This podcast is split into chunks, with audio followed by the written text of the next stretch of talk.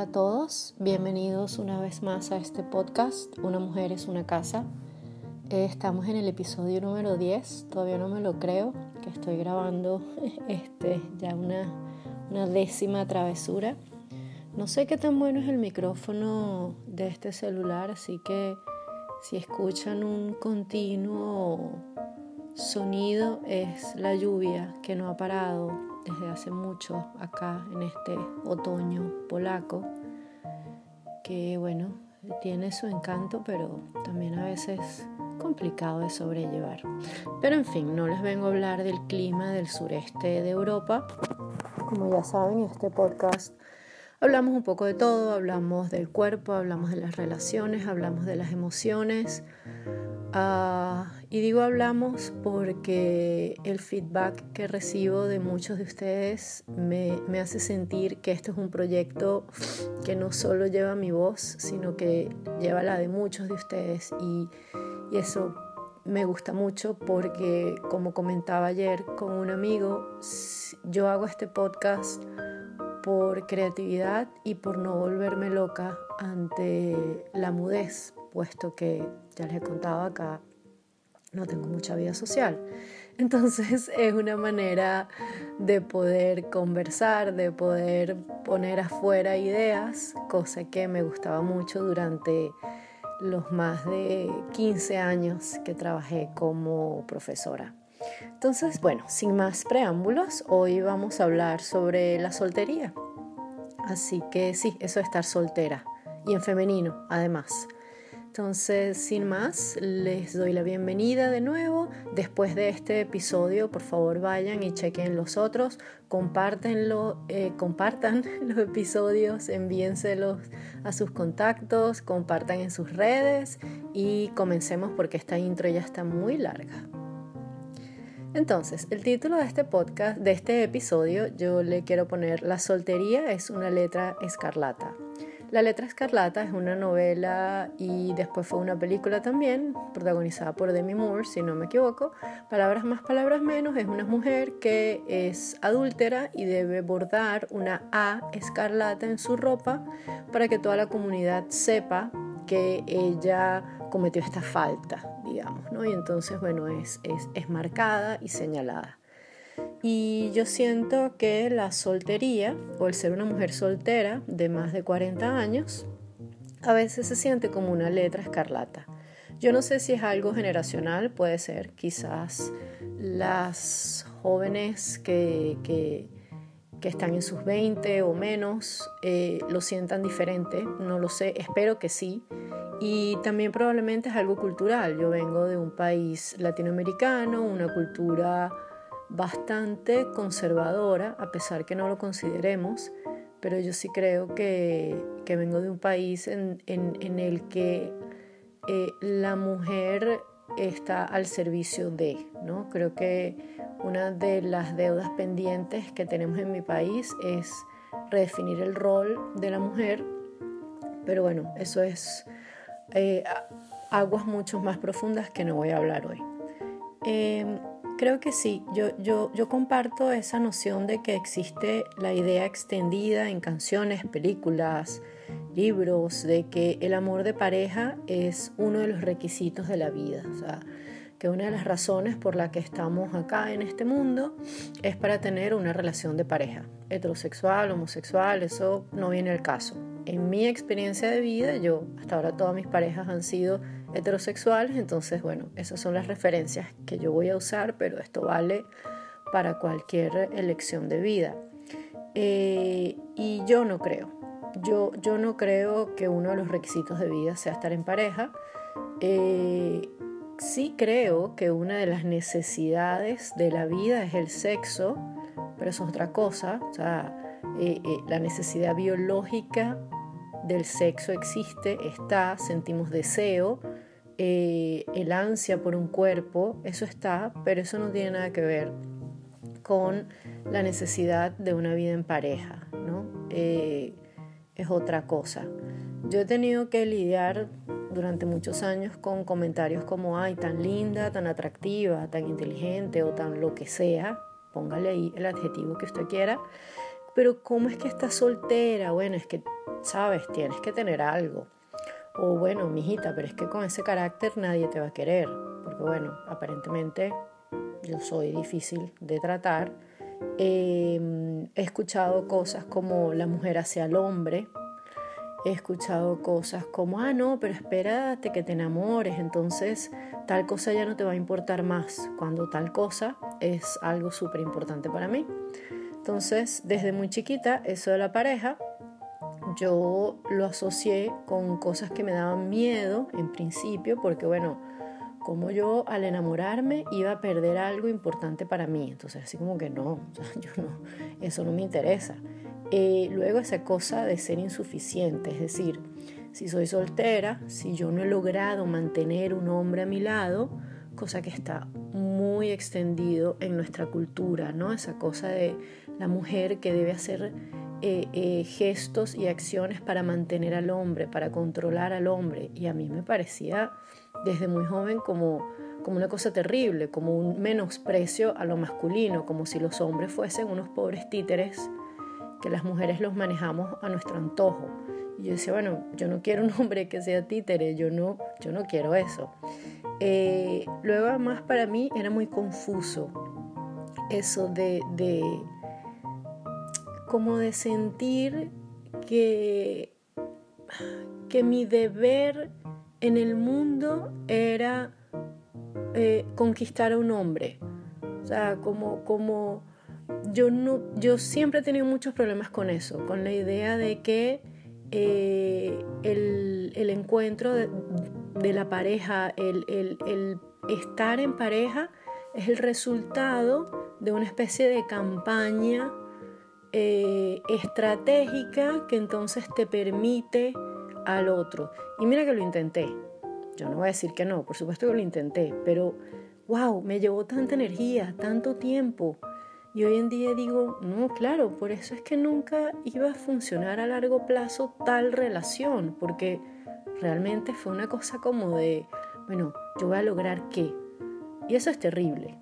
Yo creo que lamentablemente todas estas revistas, todas estas nociones de cómo conquistar a alguien son, son, una pérdida de tiempo, son una falta de respeto, cuando en realidad deberíamos ocuparnos más de nuestra propia autoestima, de creo que hay que hay que ocuparse más de crecer, de amarse más. Eh, por supuesto hay, hay cosas un poquito exageradas, como he escuchado mujeres que se están casando consigo mismas, o esta actriz Emma de, Harry Potter que hace poco salió con unas declaraciones diciendo que ella era self-partnered, o sea, como que ella era su propia pareja. Bueno, no, o sea, tampoco así, ¿no? Yo creo que para mí eso es demasiado exagerado. Yo he amado yo he sido amada, he tenido relaciones largas de años, he tenido relaciones de meses, he tenido relaciones de días, de semanas, he tenido one night stand y de todas he aprendido, de todas siempre ha, salido algo para mí. He tenido los roles de la mujer engañada, he engañado, he sido infiel y también he sido la amante, así que todos los roles ya pasé por ellos entonces, eh, si algo he aprendido y si algo me ha gustado mucho de cada vez que he podido compartir mi vida por una corta o por una larga temporada con un hombre, es que es maravilloso, es divino el, compartir, el poder em, hacer proyectos, planear cosas, disfrutar, ah, dormir empiernado, eso es divino. Yo no no lo voy a negar. Ahora, mi vida y, la satisfacción de mi vida no depende de eso. Y aquí es en donde muchas veces siento que el, feminismo es, un poquito duro porque varias personas que, que, bueno, que quizás llevan el feminismo a un nivel que yo no lo llevo, hacen comentarios como, bueno, no, pero por supuesto que no necesitas un hombre para ser feliz. Bueno, yo no necesito un hombre para ser feliz, yo tampoco necesito volver a vivir cerca del mar para sentir que tengo una vida plena. Ahora, sí me gustaría volver a eso. Y por supuesto que me gustaría volver a tener una relación de pareja. Pero eso no implica que no me sienta contenta, que no me sienta satisfecha con la mujer que soy hoy en día.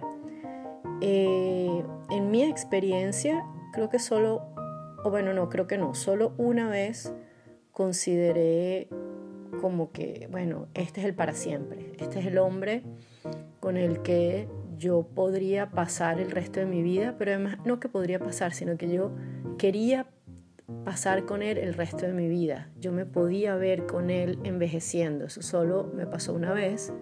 De resto confieso que siempre me ha pasado esa cosa como de, uy, este es el último cuerpo que yo voy a tocar. Esto es, este, este es, o sea, este es. Que bueno, ya esto es, ya eso pasa por el tema de la fidelidad, que eso es otro episodio que haré en algún momento, porque el tema de la fidelidad es un tema álgido pero digamos que para mí siempre ha sido un tema que se escabulle eso del y felices para siempre. Creo en él, vengo de, de una familia en la que hay muchísimos ejemplos de relaciones exitosas. De hecho, en mi familia, tanto en mi familia nuclear como extendida, creo que soy la última soltera que queda, estoy casi segura son muchos primos segundos, pero sí, creo que soy la única soltera que queda. Em, y en algún momento de mi vida eso me hizo sentir como una mesa de tres patas, ¿no? Eso me hizo sentir como que, bueno, algo en mí no está bien y sé que hay muchísimas mujeres que, que también se sienten así porque lo hemos hablado. Te sientes menos, te sientes mal, sientes que hay algo contigo que no funciona Además, eh, la cultura se encarga de que, el estar, de que el estar soltera haga mella en tu autoestima. Entonces, bueno, eh, no te sientes suficientemente atractiva, sientes que tienes algo errado en tu cuerpo, en tu carácter, en fin, y te vas culpando y vas asumiendo como que tu estado civil es una especie de falta terrible que no estás consiguiendo solucionar. Y creo que eso es muy injusto. Eh, si bien es cierto que cada historia es personal y hay muchísimas personas que fácilmente encuentran una relación de pareja y viven matrimonios maravillosos y a mí me encanta, yo no tengo nada en contra, pero lo que a mí no me gusta es esa neurosis por la vida perfecta. Es esa idea de que la vida es esta especie de lista de objetivos que debo cumplir, pero que además debo cumplir para demostrar. Sea, tengo que estudiar una carrera, ser exitoso en mi trabajo, eh, no sé, casarme, tener hijos, tener una casa, en fin, todas unas cosas que puede funcionar para muchos, pero que no es la única manera de transitar por esta vida. Y eso es lo que yo creo que vale la pena repensar, que estar soltero no tiene nada de malo. Eh, yo, yo, además, recientemente una persona, y sé que lo hizo con la mejor intención, pero el comentario me, me, quedó resonando y por eso quise hacer este episodio. Esta persona me dice, conchale, pero es que yo te quiero ver completa, te quiero ver con todo en tu vida. Y no le respondí mal, pero de verdad que me provoca decirle así como que, pero ¿qué te, pero qué te hace pensar que el hecho de que no tenga pareja, porque bueno, estoy, sin, estoy soltera desde, ¿qué? Desde mayo del año pasado, este, ¿qué te hace pensar que el que yo no tenga pareja me hace incompleta? ¿No? O sea, y eso se me quedó dentro o, o, o la gente que me pregunta, bueno, pero ¿cómo es posible que no hayas salido con nadie? estando allá. Bueno, pero ¿cómo es posible que no hayas conocido a nadie? Ah, no, pero tú seguro estás allá porque te enamoraste de algún polaco. Y así como que no, no, no, o sea, no existe ningún polaco. Eh, no, no he salido con nadie y no, mira, ni me estoy muriendo, ni me siento mal, que me encantaría, claro, pero eso no hace que mi vida no sea buena. Y yo creo que ese es el punto, que las solteras tenemos que quitarnos esa idea de que estamos condenadas a ser unas locas amargadas con 50 gatos o 600 mil plantas. Eh, los gatos y las plantas no tienen nada de malo, ojo, porque además, eh, chicas, el, el estar amargadas o no no tiene nada que ver con tener a una pareja. Puedes tener una pareja al lado y ser una mujer profundamente amargada. Además hay muchas maneras de darnos autoplacer y es maravilloso y te sientes espléndida y te sientes divina. Entonces, eh, no, yo no creo que yo necesite un hombre a mi lado para ser todo lo, que yo puedo ser. Eh, porque además yo hace rato abandoné la idea de que mi vida va a ser una lista de cosas que yo tengo que cumplir porque además yo voy a tener 42 años y cómo es posible que no he hecho tal cosa, que no he hecho tal otra. Eh, en mi caso he tenido suerte, tengo una familia que me ama, tengo amigos maravillosos que hemos crecido juntos, que hemos superado montones de cosas juntos y además tengo muchísimos planes por hacer, quiero, quiero hacer muchísimas cosas y además todavía estoy buscando mi lugar en el mundo, todavía no sé cuál es esa ciudad, cuál es ese, cuál es ese código postal en el que yo voy a decir, aquí me quiero quedar, aquí, aquí me siento bien, aquí puedo estar. Entonces, tengo suficiente en mi plato para, para sentirme plena.